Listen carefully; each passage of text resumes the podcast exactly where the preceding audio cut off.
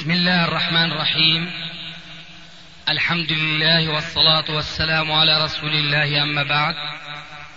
فهذا أحد أشرطة سلسلة الهدى والنور من الدروس العلمية والفتاوى الشرعية لشيخنا المحدث العلامة محمد ناصر الدين الألباني حفظه الله ونفع به الجميع قام بتسجيلها والتأليف بينها محمد بن أحمد أبو ليلى الأثري. إخوة الإيمان والآن مع الشريط السادس والعشرين بعد المئة الرابعة. رجل كان كافرا مشركا. نعم. وعلى شركه كان سيء التصرف كان يسرق كان يظلم كان يشرب الخمر كان كان إلى آخره. ثم أسلم. الإسلام يجب ما قبله. لكن هذا الحديث يدخل لهذه الجملة لهذه القاعدة تخصيصا. الإسلام يجوب ما قبله. فالذي أسلم وكان مثلا سارقا. فبإسلامه كما انتهى عن الكفر انتهى عن السرقة. هذا سيحسن إليه في كل ما يفعل من حسنات في إسلامه ولا يؤاخذ على سيئاته في الجاهلية. على العكس من ذلك رجل آخر أسلم وكان يسرق ومع إسلامه ظل يسرق. فهو بناء على القاعدة العامة الإسلام يجب ما قبله بتصور الإنسان أن هذا لا يؤاخذ بما فعل في الجاهلية من السرقة لكن هذا الحديث يقيد هذه القاعدة ويقول بأن هذا الذي أسلم وأساء في الإسلام فسيؤاخذ على إساءته هذه في إسلامه وإساءته في الجاهلية. هذا إذا إذا دخل الإسلام واستغفر الله عز وجل عما فعل في الجاهلية ثم عاد إلى ذنبه. فأين نذهب؟ بحديث النبي صلى الله عليه وسلم الذي من خلاله يقول آه، حديث المطول أذنب عبدي ذنبا فعرف أن له آه، ربا يغفر الذنب ويتجزع عن الذنب قد غفرت لعبدي. فهذا الإنسان أسلم ثم بعد ذلك استغفر رد رجع إلى السرقة أو إلى الخمر أو كذا. فالله قد غفر له ثم استغفر. هل يقصد بذلك ومن أساء في الإسلام أخذ بالأولاخ أنه مات على الإساءة؟ مش شرط. تفضل. الحديث مش هيك بقول من أساء في الإسلام فقد أخذ بالأول والآخر قرأ كيف؟ عيد قراءة الحديث. ومن أساء في الإسلام أخذ بالأول والآخر. هذا هيك. لفظ متفق على صحته نعم. هيك لفظ الحديث. هيك. أساء في الإسلام فقد أخذ في الأول والآخر. إذا كان أساء في الجاهلية. وما رجع عن إساءته في الجاهلية. آه، سؤالك الأخير أخي ما يخرج عن التوفيق بين قاعدة الإسلام يجب ما قبله؟ فهي قاعدة عامة. نعم. لكن هذا الحديث يخصص هذه القاعدة. فيقول بأنه آه، إذا أحسن في الإسلام لم يؤاخذ بما فعل في الجاهلية. أما بعد إسلامه إذا أساء في إسلامه كما أساء في الجاهلية فهو يؤاخذ ب- لإساءتين سواء في الإسلام أو في الجاهلية. والحديث ذكرته العبد إذا تاب فهذا أيضا من النصوص العامة أي التي يتبادر إلى الذهن أنه يشمل من كان مشركا فأسلم ويشمل من كان مسلما أب عن جد. هنا هذا الحديث الآن يأخذ جزئية من جزئيات حديث العبد الذي ذكرته أخيرا ويعطينا أنه آه، إذا كان مشركا فأسلم فأساء في إسلامه كما أساء في جاهليته أخذ بالإساءتين معا تخصيص وتعميم بس نعم. ما معنى علم الغيب الذي اختص الله عز وجل به؟ ثم لو أن رجلا علم أمرا مغيب بواسطة فنجان أو نحو ذلك من هذه الطرق التي يستعملونها فما المحظور أن يقال علم غيب أو علم مغيب؟ الغيب كما لا يخفى على جميع الحاضرين إذا أطلق. المقصود به الغيب الذاتي أي الذي يعرفه الإنسان بذاته يعني بعلمه الذاتي دون أن يتخذ آه، وسيلة من الوسائل التي خلقها الله عز وجل ليصل بها إلى معرفة ما غاب عن بعض الناس. هذا الغيب هو الذي اختص الله عز وجل به دون الناس.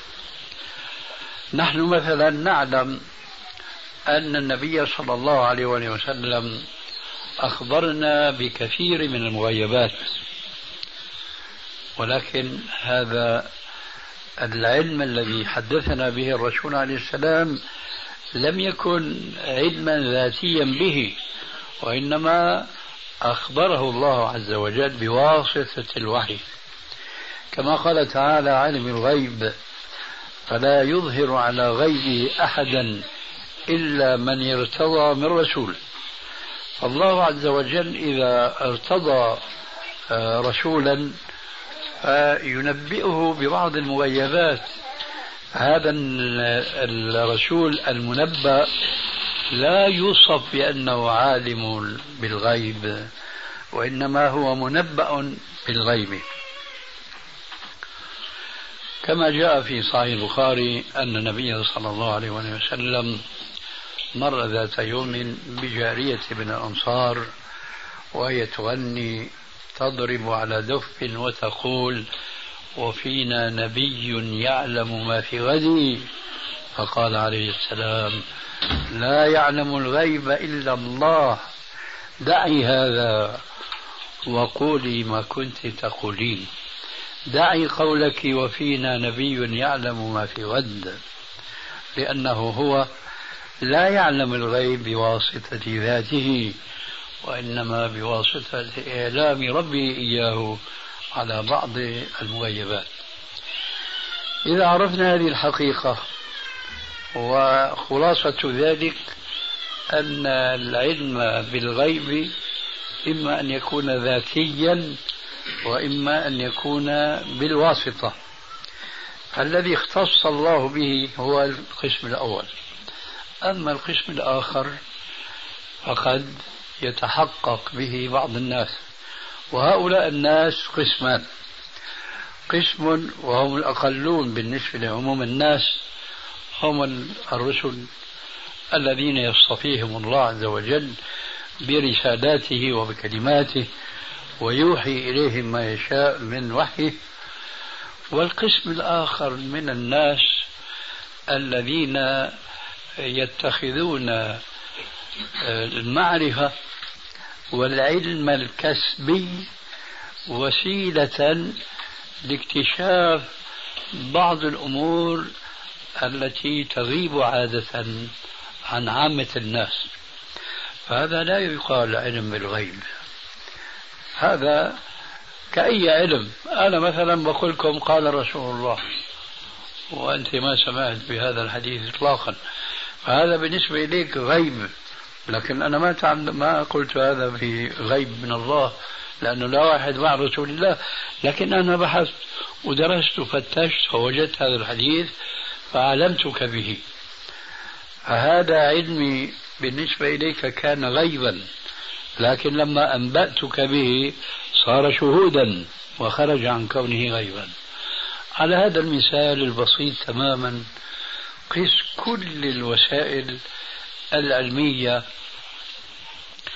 الحديثة والقديمة منها الفطرية والتي أخذت جهدا جهيدا من العلماء حتى وصلوا إلى إلى اكتشاف أمور دقيقة جدا بعض عامة الناس. أنا كسائر الناس كنت لا أعلم أن الفلاح في مزرعته يعلم ما لا يعلمه الطبيب المطلع الآن بواسطة الجهاز التلفزيوني هذا على الجنين في بطن الأم. هذا الطبيب الذي وصل بهذا الاكتشاف أن يعرف هوية الجنين هو ذكر أم أنثى لا يعرف ما يعرفه الفلاح في حقله ومزرعته. مثلا هو يستطيع أنه إذا قطع الشجرة أنه يقول لك قديش عمرها. لكن اسأل الطبيب الخريج في مهنته ما يعرف. تالي المسألة بسيطة. بالتجربة قرأتها قديمة من أربعين سنة أو أكثر. أنه في دوائر في جذع الشجرة. كل دائرة بتدل على سنة هذا مو علم الغيب. هذا علم تجربي. لكن هو بالنسبة لعامة الناس غيب لكن ليس هو الغيب الذي اختص الله به. من هذا القبيل أيضا مما كنت قرأته وهذا أدق ويمكن هلا بتحاولوا تجربوا أنتم بأنفسكم لكن ما أظن راح تنجحوا بهذه اللحظة السريعة. قال ممكن معرفة الإنسان من عد الخطوط الموجودة في أظافره. معرفة عمره. عمر الإنسان. الموجود في أظافره في خطوط لابد شفتوها. كل خط بيعطي عنه سنة إيه الآن ترقى هذا العلم. آه قبل هذا الرقي الذي ربما يلمح الإنسان السائل إليه نعرف من قديم الزمان أن علماء الفلك بيحكموا قبل سنين وبيضعوا لك مخطط ومنهج وروزنامة إنه في السنة الفلانية في شهر كذا في يوم كذا في ساعة كذا بده ينكسف الشمس أو القمر ويعطيك تفاصيل دقيقة كسوف أو خسوف كلي أو نصفي أو جزئي إلى آخره. هذا غير بالنسبة لعامة الناس لكن هذا ليس غيبا إنما هو علم. إذا درسه أي إنسان ممكن يصير مثل هؤلاء الفلكيين. أخيرا الآن وصلوا إلى اكتشاف ما قد يظن أنه هذا من خصوصيات الله عز وجل أنه ربنا يعلم ما في الأرحام. يعني صاروا الآن بعض الأطباء أو كلهم لأن الوسيلة صارت مبذولة حتى النساء صاروا يعرفوا إن كان ذكر أو أنثى.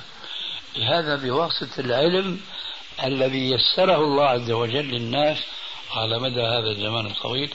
إذا هو كعلم الفلك كمعرفة الخسوف والكسوف.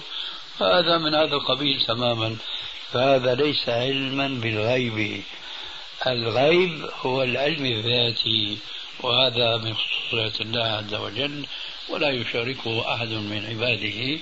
من هنا نستطيع أن نتوصل إلى أن العقيدة الإسلامية وسط بين غلاة الصوفية الذين يزعمون بأن بعض مشايخهم يطلعون على ما في الصدور.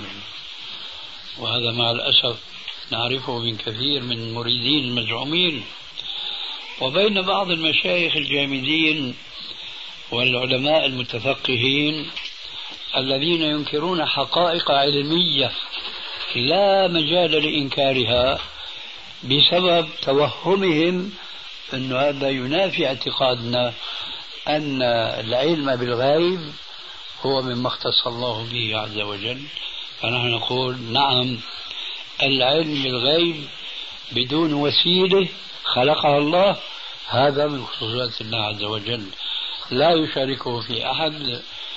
أما العلم ببعض المغيبات الخافية على عامة الناس باستعمال الوسائل التي يسرها الله وذللها الله فهذا ممكن وهذا لا ينافي استقلال الله وانفراد الله عز وجل بعلمه للغيب هذا ما عندي من الجواب عن ذاك السؤال. تقول عائشة رضي الله تعالى عنها أدرك النبي صلى الله عليه وسلم جنازة صبي من صبيان الأنصار. فقالت عائشة طوبى له عصفور من من عصافير الجنة. نعم. فقال رسول الله صلى الله عليه وسلم وما يدريك إن الله خلق الجنة وخلق لها أهلا وهم في أصلاب آبائهم. نعم. وخلق النار وخلق لها أهلا وهم في أصلاب آبائهم. ماذا تقصد عائشة بعصافير الجنة؟ يعني تفهم أن هذا الولد الصغير الذي لم يبلغ سن الحنث أنه يدخل الجنة لأنه غير مكلف. نعم. آه. فرد الله عز وجل عليها بأن الأولاد الصغار وهذه مسألة أيضا مما اختلف فيه العلماء آه، لهم معاملة في عرصات يوم القيامة. يمتحنون يعني الذين ماتوا قبل سن البلوغ والتكليف يمتحنون يوم القيامة. فمنهم كما لو كانوا عاشوا في الدنيا وبلغوا سن التكليف. فمنهم من يستجيب للدعوة التي يدعى إليها في عرصات القيامة فيكون من أهل الجنة ومنهم من لا يستجيب فيكون من أهل النار. ولذلك قال عليه السلام وما يدريك إن الله خلق للجنة خلقا وللنار خلقا. فالرسول ما يدري بأن هذا الطفل ماذا سيكون مصيره هناك في العرصات. يعني ما أقر قولها. لا ما أقر طبعا. نعم. الرجل الذي يؤم الناس ويتذكر أنه على غير وضوء أو أنه يفسد وضوء الصلاة.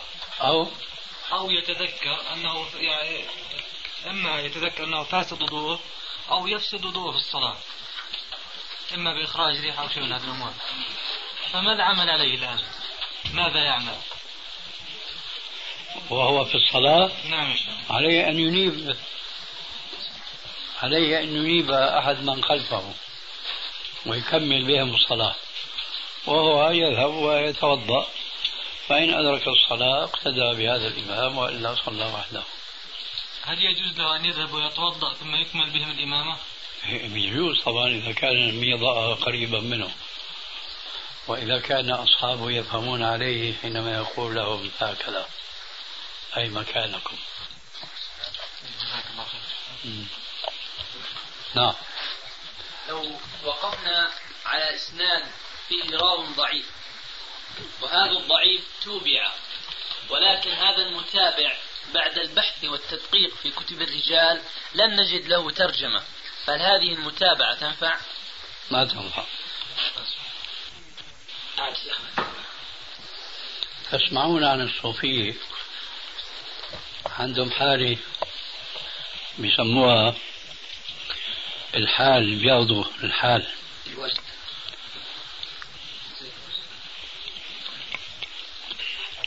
هذا قلما يقع.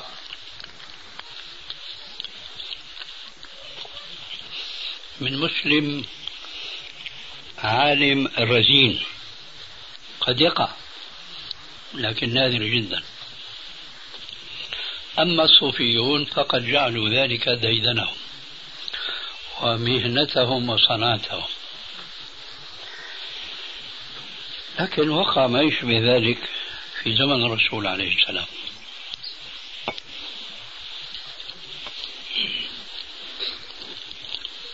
رجل من الصحابة اسمه حنظلة.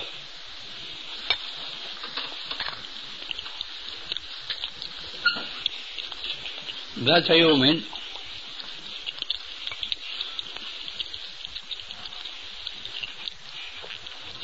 خرج من بيته نقدر نقول بقى الآن أخذوا الحال ليش؟ كلام غير طبيعي بصيح بأعلى صوته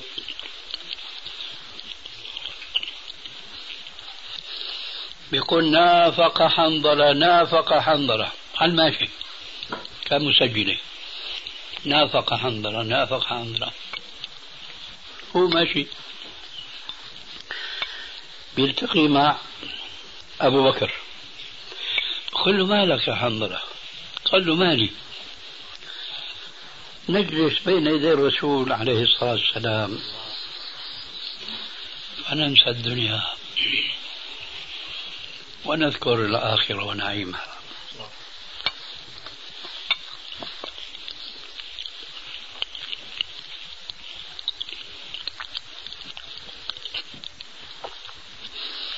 فإذا ما رجعنا عافسنا.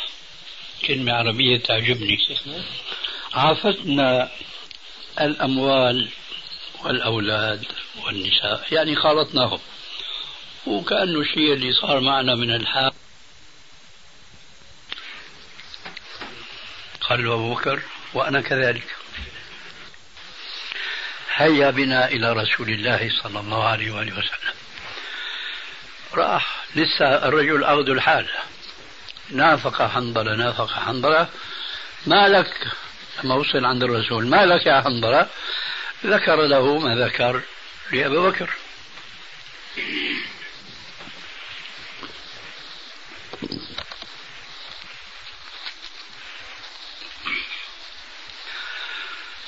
فقال عليه الصلاة والسلام يا حنظلة لو أنكم تدومون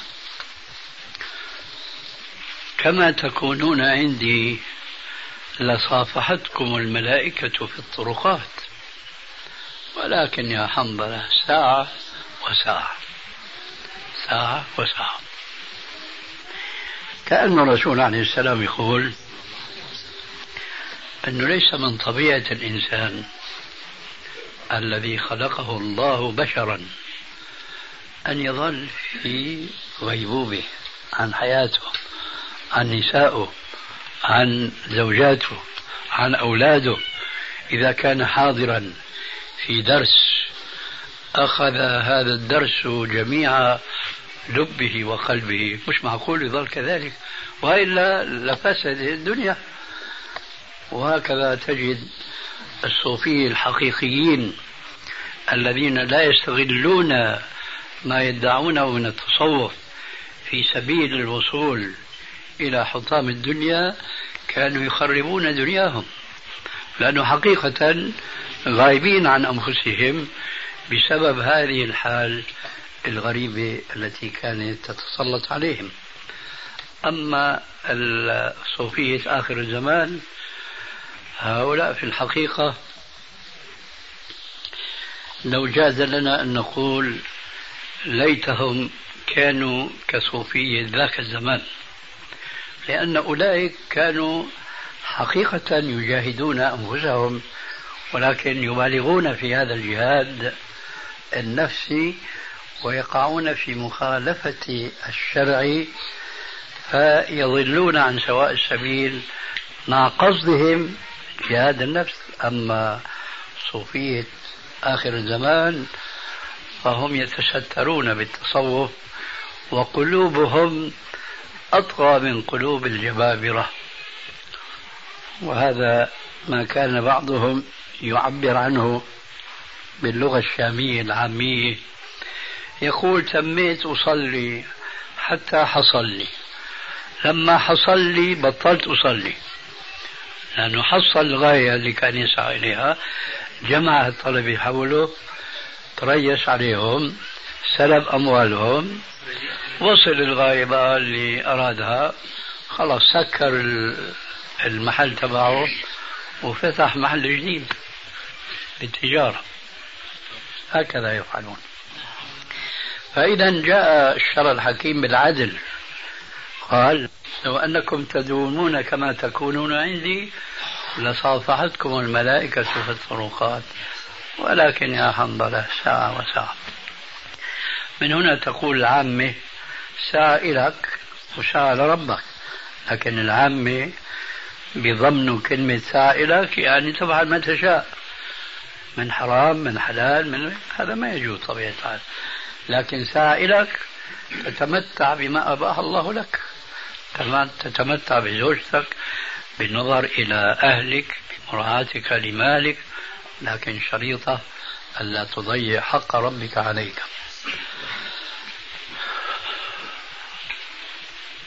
نعم. يشترط يا شيخ سؤال شيخنا فرعين هو الفعل الأول. آه، في حديث في سنن أبي داود بأن النبي صلى الله عليه وسلم قال لا غرار في الصلاة ولا تسليم. فاحتج بعضهم به على منع طرح السلام على المصلي. هذا القسم الأول. وأما القسم الثاني فقد ذكر الطحاوي في شرح معاني الآثار آه، آه، بعض الشبه في دفع هذه السنة وهي سنية رد السلام بالإشارة في الصلاة. فمن جملة ما ذكر بأنه ثبت أن النبي صلى الله عليه وسلم رد على ابن مسعود عقب الصلاة بلسانه. فقال لو كانت الإشارة باليد تجزئ وتعتبر ردا على السلام باللسان حينما طرح ذلك على المصلي لم يكن ما كان النبي صلى الله عليه وسلم أن يرد على ابن مسعود عقب الصلاة. فحول هذه المسألة الشيخ أنا لا أذكر أن النبي صلى الله عليه وسلم فيما مر بين يدي من أحاديث في قصة ابن مسعود أنه جمع بين رد السلام إشارة وهو يصلي وبين رد السلام لفظا بعد خروجه من الصلاة. لا أذكر هذا. وبطبيعة الحال ما ندعي الإحصاء والإحاطة. وبخاصة أن العاد بعيد عن هذا الموضوع. ولكننا نقول إن صح أن النبي صلى الله عليه وسلم آه، رد السلام لفظا. فما حكيته عن الطحاوي غير وارد. آه، ذلك لأن رد السلام بالإشارة من رسول الله صلى الله عليه وسلم على ابن مسعود حينما سلم عليه باللفظ لا يعني أنه لا يجوز إظهار السلام اللفظي ردا بعد الانتهاء من الصلاة أولا ثم لا ينفي شرعية إلقاء السلام من القادم على المصلي لفظا وشرعية رد المصلي السلام إشارة. ما في تنافي بين هذا وذاك إطلاقا. هذا الذي يحضرني لرد هذه الشبهة. ولكن أنا يخطر في بالي الآن آه، أنت حديث عهد بهذا الذي ذكرته عن الطحاوي؟ آه، نعم شيخنا.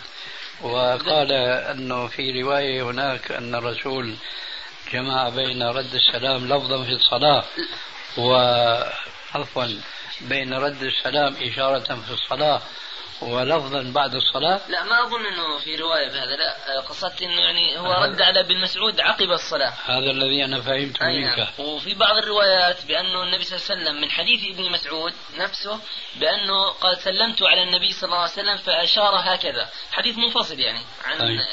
عن الآخر. يعني حديثين منفصلين. عن ابن مسعود.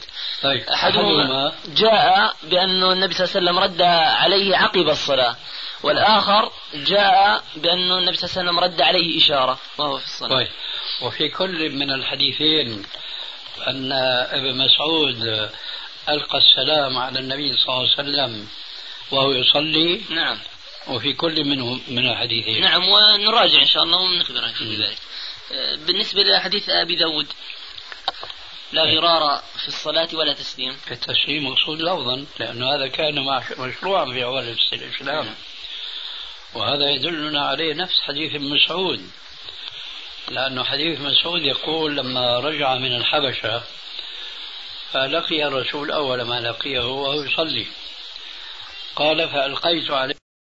لأنه حديث مسعود يقول لما رجع من الحبشة فلقي الرسول أول ما لقيه وهو يصلي. قال فألقيت عليه السلام فأشار إلي برأسه فأخذني ما قرب وما بعد. أخذني ما قرب وما بعد.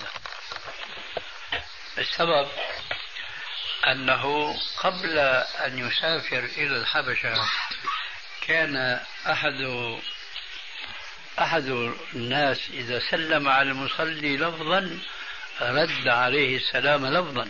وهو يصلي. ولذلك فوجئ ابن مسعود بما لا يعرفه من قبل. هو يقول السلام عليك يا رسول الله.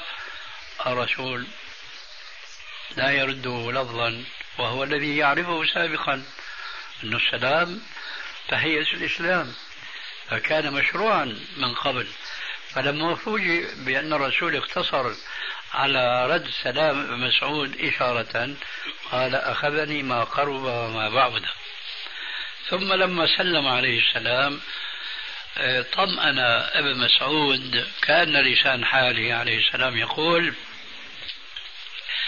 لا تظن بأسا حينما اقتصرت أنا على رد السلام إشارة. كل ما في الأمر أنه جد حكم جديد فقال عليه السلام إن الله يحدث في أمره هذا ما يشاء وإن, وإن مما أحدث أن لا كلام في الصلاة. فإذا لا تسليم كما كان في أول الإسلام. وهذا الحديث آه، في صدد بيان أن إلقاء السلام ورد السلام هذا يسمى في لغة الشرع كلام. وما دام أن الله حرم الكلام في الصلاة إذا حرم رد السلام اللفظ. لكن لابد من إشارة اللطيفة إما إيماء بالرأس أو إشارة بالكف. لكن في الوقت نفسه حديث مسعود هذا وإن الله قد أحدث أن لا كلام في الصلاة هذا يعطينا أنه كان الكلام في الصلاة مباحا بأوسع من رد السلام. وعندنا حديث عن معاذ أن الصحابة كانوا في أول الإسلام يدخل أحدهم المسجد يجد الصلاة قائمة. بيوقف جنب صاحبه بيقول له هي أنو ركعة. بيقول له مثلا هي ركعة الثانية. بيركع هو الركعة اللي فايته وبيشارك الإمام في البقية. يوم جاء معاذ بن جبل فدخل المسجد والناس قيام. في الصلاة. وقف في الصف. وما سأل كالعادة وسلم الرسول. وقام هو وأتى بما قد فاته. فقال عليه الصلاة والسلام إن معاذا قد سن لكم سنة. فما أدركتم من الصلاة فصلوا. وما فاتكم فأتموا.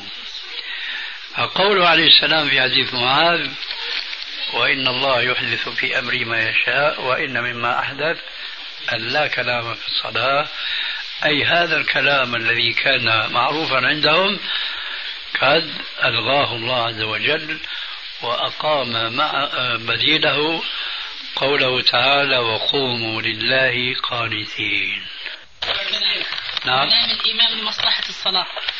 نعم. يعني الإمام أو المأموم خلف الإمام. سبحوا فلم يستجب لهم أو أنه لم يفهم عليهم. فتكلموا كلاما أو هو تكلم كلاما ليفهمهم. إيش حكم صلاتهم؟ طبعا لا يجوز الكلام مطلقا. أما التسبيح فقد قال عليه السلام من نابه شيء في الصلاة فليسبح والمرأة تصفق أما الكلام أخطأت يا إمام صليت ثلاثة صليت اثنتين هذا ما يجوز. لكن إن وقع عمدا بطلت الصلاة وإن وقع خطأ فالصلاة صحيحة. نعم. شيخنا متى يكون فعل الصحابي حجة ومتى لا يكون حجة؟ حيث نرى أنه أحيانا مثلا آه، إذا مسح الإنسان على الخف ثم نزعه وأراد أن يصلي قلنا له لا بأس فقد ثبت عن علي أنه فعل هذا. آه، وإذا أراد أن يمسح على الجبيرة قلنا له لا رغم أنه ثبت عن ابن عمر أنه مسح على الجبيرة. فما هو الضابط في مثل هذه المسائل الضابط طبعا آه، تطبيق القواعد الشرعية العامة لما بيكون قول الصحابي يتضمن تشريعا جديدا ما يكفي أن نأخذ به ما لم يكن معه ناس آخرون. لكن إذا جاء بشيء يتأيد هذا الشيء منه بقاعدة من قواعد الشريعة حينئذ نأخذ به. والمثالين اللذين أوردتهما مثالان صالحان لهذا الذي نقول. الأصل في إبطال الصلاة أو إفساد الوضوء أنه لا يكون إلا بنص لأنه إبطال عبادة بغير نص هذا لا يجوز. فحينما جاء الأثر الصحيح عن علي أنه خلع نعليه اللذين كان قد مسح عليهما وصلى بالناس إماما هذا مشي على البراءة الأصلية فلو لم يكن عندنا مثل هذا الأثر نحن سنقول لا خلع النعل لا يفسد المسح لأن هذا يحتاج إلى نص. وإذ لا نص رجعنا إلى البراءة الأصلية.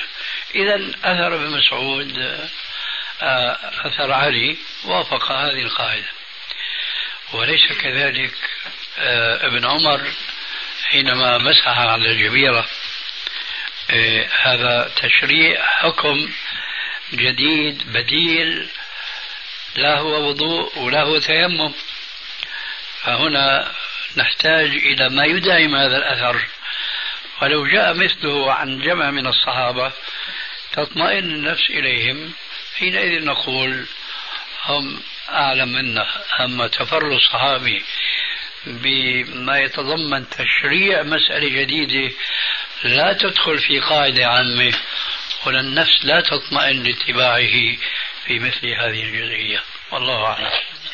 نفس الموضوع هل يعني مثلا مثل هذه الأشياء مثلا بعضهم يقول لو أنا فعلت فعل في العبادة لقلت لي أني مبتدع. رغم أنه هي بن عمر وغير وغير من الصحابة فعلوا أشياء في العبادات لم يفعلها النبي صلى الله عليه وسلم فلما لا نصفهم بالبدعة؟ لأنهم أئمة فهل هذا الذي يقول عن نفسه هو من الأئمة؟ كلا إذا الإنسان أراد أن يستخير الله في أمر من الأمور فهل يجوز له تكرار الاستخارة؟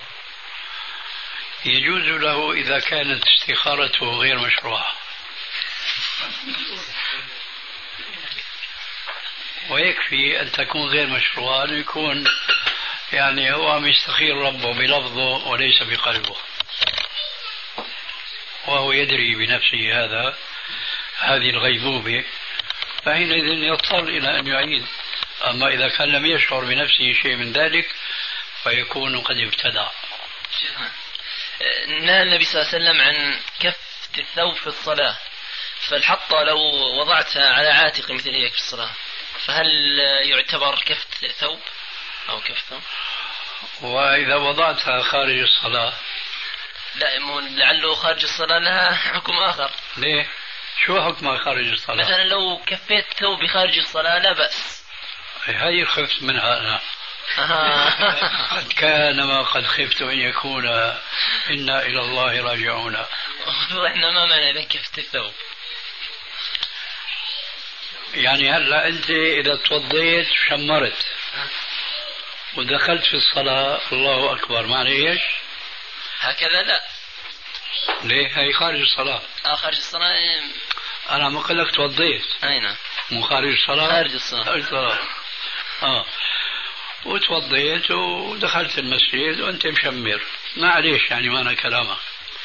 لكن اللي عليه هو أنك عملت وأنت عم تصلي شوبت وعملت هيك؟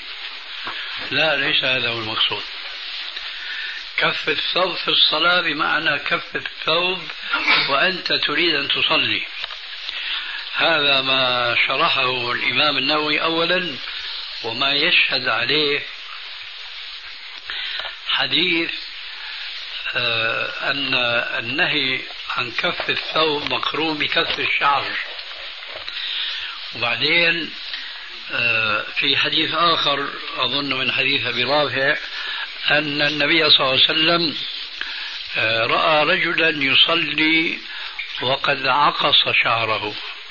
فقال مثل هذا مثل الذي يصلي وهو مكتوف اليدين. هذا متى عقص شعره؟ خارج الصلاة. فليس المقصود إذا هنا فيه كما قلنا في جلسة أمس ارحموا من في الأرض يرحمكم من في السماء أي في السماء بمعنى على. ففي هنا ليست على بابها لغة. كقوله تعالى أمنتم من في السماء؟ أي على السماء. فكذلك هنا في الصلاة لا يعني في الصلاة يعني داخل الصلاة يفعل هذا الفعل لا فالمعنى ولو كان فعل هذا الفعل خارج الصلاة لكنه يريد أن يصلي في الصلاة كذلك. فالقرينة التي ذكرتها فيما يتعلق بالحديث الثاني الذي رأى الرسول عليه السلام رجلا يصلي وهو معقوس الشعر فقال مثل هذا مثل الذي يصلي وهو مكتوف اليدين أو كما قال عليه السلام مغلل اليدين. كيف يعني كف الشعر يا شيخ كيف حالة كف الشعر؟ يكون له شعر بكومه هون براسه ما بيجدله مثل الخور يعني. مثل؟ مثل الخور هذول الخور يعني. بلا تشويه. يعني هذا مش وارد ترتيب شعره مش وارد سؤالنا شيخ معروف أو بسيط يعني لكن عن مسألة اليمين. لا يقولون بأن النبي صلى الله عليه وسلم حينما لا عفوا آه. أنا لا أريد تكرار هذا الموضوع أي نعم. إلا إذا كان عندك شبهة. في مسألة الكعبة. نعم. الآن يعني مسألة الكعبة. طيب. الاحتجاج بالكعبة. طيب. يقول بأن النبي صلى الله عليه وسلم حينما قبل الحجر الأسود سار عن يمينه. فالآن لو أنت أمامي الآن فلو بدي أسلم أسير على يميني ينبغي أني أسير هكذا. كما فعل النبي صلى الله عليه وسلم. ولكن المتبع عندنا أنه نفعل هكذا. فهذا هي الشبهة. طيب. أنت لما تقف أمام الحجر هل تستقبل الجهة آه، واجهة الكعبة القبلية أو واجهة الكعبة الشرقية أم لا هذه ولا هذه؟ ما أدري. ما أتصور الآن يعني. ما حججت؟ اعتمرت. كيف ما تدري إذا؟ يمكن شيخنا التبس عليه الأمر. في السؤال أول بالك هاي بلا تشبيه. هاي الكعبة. وهاي الجنوب القبلة. وهي الشرق. ويمكن تكون إشارنا مطابق للواقع يمكن. مو هيك الشرق وهي إيش؟ القبلة الحجر الأسود بهالركن هذا. صح؟ ماشي أنت معي في التصور؟ طيب.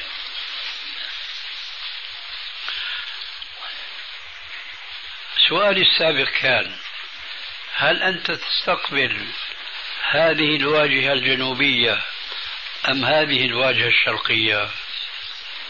قلت ما أدري. هي الآن جعلناك تحت أمر واقع. يعني آه، الحجر في الزاوية. لا تعيد كلامي. أي نعم. ما استقبلت؟ لا قبلية ولا شرقية. إذا شو استقبلت؟ الحجر. كويس. فأنت مستقبل الآن هي الزاوية. أنت مستقبل الزاوية. يعني أنا الآن تجاه الزاوية صح؟ نعم فأنت لما بتستقبل الزاوية هي مستقبلي أيضا صح؟ طيب أنت عسكري الآن لما يقال لك خذ يمينا أو يقال لك خذ يسارا الآن بقول لك خذ يمينا وأنت هناك ليه بتروح؟ لهناك طيب وخذ يسارا لهون أي بطلت الدعوة لسه عندك شبهة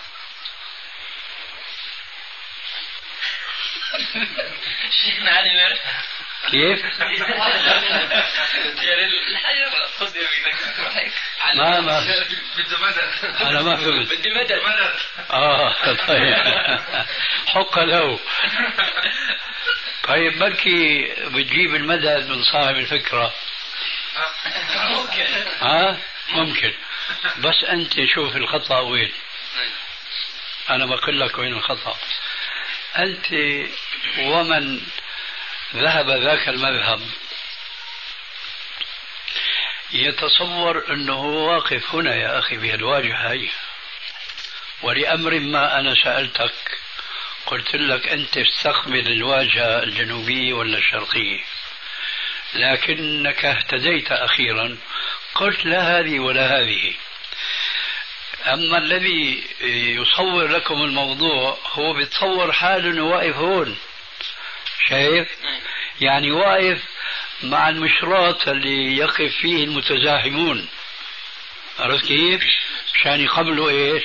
الحجر فعلا هذول شو بيسووا؟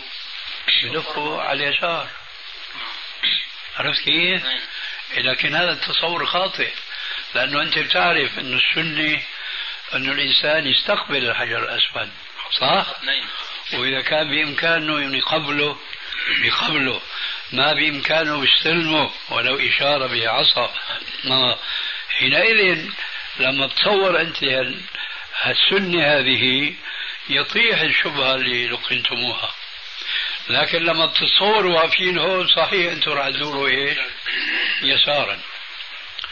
وبعدين دخل الداخل هنا. الآن ننتقل لواقعنا. يمين الداخل وين؟ أبو اليمان أبو اليمان. أبو اليمان. طيب. هل يصافحه؟ العكس هل الذي يتبنى ذاك الرأي؟ لا لا يصافح يصافح أخونا محمد. طيب بس هذا على يساره. أي نعم. هو جعل أخونا محمد كأنه اعتبره في مقام الركن أو الحجر فصار رقي للمقام نحن نقول إن الرسول قال الأيمن فالأيمن. نعم فالرجل دخل هون عن يمينه أبو اليمان عن يساره أبو عبد الرحمن. كيف بدأ بأبو عبد الرحمن؟ والدعوة عند الجميع أنه يساره. أي نعم. سبحانك اللهم وبحمدك. نعم. الله خيرا. وإياك إن شاء الله. كلفت بسؤالين من الجزائر. السؤال الأول رجل يعمل في القطار سائق للقطار ويقول أين؟ في الجزائر. في الجزائر يعمل. نعم. ويقول أن ثلاثة من الناس يعني ثلاثة من الناس يعني جاءوا إلى السكة الحديدية. جاء الأول ونام في السكة الحديدية. قال نعم. كيف؟ نام يعني كيف؟ يعني نام وإلا كان يعني فيه جنون ولا من هذا القبيل. آه. فقال إني مر عليه بالقطار وقتله بدون قصد وبدون عمد. وكمان جاء مرة أخرى ثانيا أيضا والثالث أيضا عجيب. بهذا الطريق. فهو يسأل يقول يعني كيف العمل؟ هل علي يعني من صيام هل علي من دية مع أن الحكومة تتكلف بإعطاء الدية؟ نعم وجزاكم الله خيرا. الذي يبدو لي والله أعلم أن هذا القتل ليس قتل خطأ ولذلك فليس عليه أي شيء. وكما يقول أهل العلم الفتوى على قدر النص. فحسب ما سمعت منك فهذا هو جوابك. أما إن كان هناك أشياء أخرى فنحن ما ندريها هذا السؤال الأول. والسؤال الثاني. فليس عليه صيام؟ ليس عليه أي شيء. ولا عليه دية ولا شيء. أي نعم. وإياه لكن نحن بدنا ننصف الأخ هنا اللي ما استحضر السؤال الثاني. فلعله الآن استحضره حتى نجيبه ولو أنه فات الوقت. الله خيرا. تفضل. هذا رجل أيضا من الجزائر كلفني بهذا السؤال وهو أنه في عهد الاستعمار الفرنساوي للجزائر كان قتلوا ابنه وابنه يبلغ من العمر 12 س- سنة. لما جاء وقت الاستقلال سجلوه كونه مات شهيدا ليأخذوا عليه المنحة. وصاروا يأخذون عليه هذه المنحة تزويرا. فهو يقول اليوم يعني تاب إلى الله عز وجل فماذا يصنع؟ يعني يقر ويعترف ويرد كل المبالغ التي أعطوها له؟ جزاكم الله خيرا. من الذي سجله شهيدا؟ أبوه. أبوه. نعم. إيه سجله شهيدا وأنت بتقول إنه الفرنساويين قتلوه. قتلوه نعم. وهو يعني يبلغ من العمر 12 سنة. معليش. فهو لما سجل ماذا ما الذي سجله؟ نعم. سجل أنه يبلغ من العمر أكثر من 18 سنة. آه هذا هو. آه. طيب ليعطى المنحة كاملة. أي نعم. وهو يأخذ المنحة من منذ الاستقلال. أيوه. طيب إذا كنا هذا الرجل يستعفي الآن عن أخذ هذه المنحة ما الذي يترتب عليه؟ نعم. فهذا شيء الله أعلم به. آه. نعم. والله أعلم بلا شك لكن أنا حينئذ لا أستطيع أن أقول إلا جوابا معلقا نعم. وهو التالي إذا كان لا يترتب عليه شيء من ال- الأذى أو الضرر أو أن يلاحق بما كان قدموه طيلة هذه السنين فحينئذ يستعفي ولا بد من ذلك. واضح هنا؟ نعم. وما قبضه من ال- الرواتب هذه التي أشرت إليها إذا كان موسعا عليه وباستطاعته أن يخرج عنها بطريق تقديمها ولو رويدا قليلا بعد قليل إلى الفقراء والمساكين فهذا هو الواجب عليه. واضح؟ نعم. طيب. الآن تنصرفون راشدين. جزاك الله خير إياك إن شاء الله. ممكن التوجيه في هذا الأمر؟ المرافق العامة بالنسبة للأموال الربوية هذه. أي نعم. وهي تعبيد طرق بناء جسور وما شابه ذلك. فقط الربا يعني أي نعم. بالنسبة للتركة هل تكتب لواحد من الأولاد بالنسبة لإيش؟ تركة ميراث. آه. أراد الرجل أن يكتب ميراثه لواحد من أولاده فقط. لا هذا ما يجوز. لا يجوز. جزاكم الله خيرا. بكون مثلا متعهد للحجاج اوصلهم على السعودية بوسط الطريق وبتقرب السيارة. مكلف أنا ارجع لهم المصاري اللي قصرت أنا من توصيلهم فيها. ما تملت ما كملت سفري يعني. لأني أنا باخذ منهم كل واحد 100 دينار اوصله للسعوديه وعند وصلنا تبوك تعطلت سيارتي قلت لهم خلاص كل واحد على رأسه مع السلامة. ولا لازم أرجع لهم المبالغ اللي أخذتها منهم. أو نصفها يعني. هو شو؟ هو شو مستأجر باصات اي آه آه.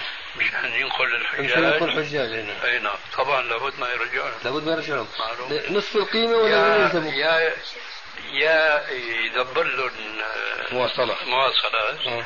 هو بيكون كل مين أخذ حقه. آه. أو يعطيهم ما يكفيهم لتوصيلهم. إي نعم. إيه، جزاك الله خير. تفضل.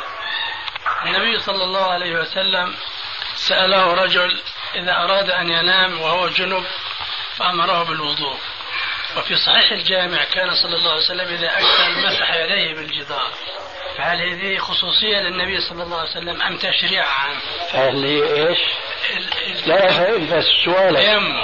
إيه. مسح الرسول للجدار تيمم يعني بدون وضوء وبدون غسل هل هو خصوصية للنبي صلى الله لا عليه وسلم؟ ليست خصوصية. أم تشريع. لل- تشريع. الأصل في كل أعمال الرسول عليه السلام أن يقتدى بها. لقد كان لكم في رسول الله أسوة حسنة. إلا ما جاء الدليل المبين والموضح أن ما فعله عليه السلام أو ما أذن له بفعله فهو أمر خاص به وهذا ليس من هذا. بل آه، هناك أحوال بالنسبة لمن كان جنوبا وأراد أن ينام فله درجات. أفضلها أن لا ينام إلا بعد أن يغتسل. إذا خامل وتكاسل ولم ينشط للغسل فينزل درجة إلى الوضوء فيتوضأ. فإن أيضا لم ينشط للوضوء فيتيمم كما فعل الرسول عليه السلام وإن لم يفعل ذلك فله أن ينام جنوبا لأنه ثبت أن النبي صلى الله عليه وسلم نام جنوبا واستيقظ صباحا واغتسل. لكن أولها أفضلها وآخرها دون المراتب كلها. نعم. في صاحب الإبداع علي محفوظ في مضر الإبتداع. ذكر أن النبي صلى الله عليه وسلم سأل جبريل هل تنزل بعد موتي إلى الأرض؟ قال أنزل في كوكبة من الملائكة لقبض روح كل مؤمن إلا رجلا كان جنبا ونام ولم يتوضأ. يظهر ضعف هذا الحديث؟ وأشد من ضعف. جزاك الله نعم. تفضل.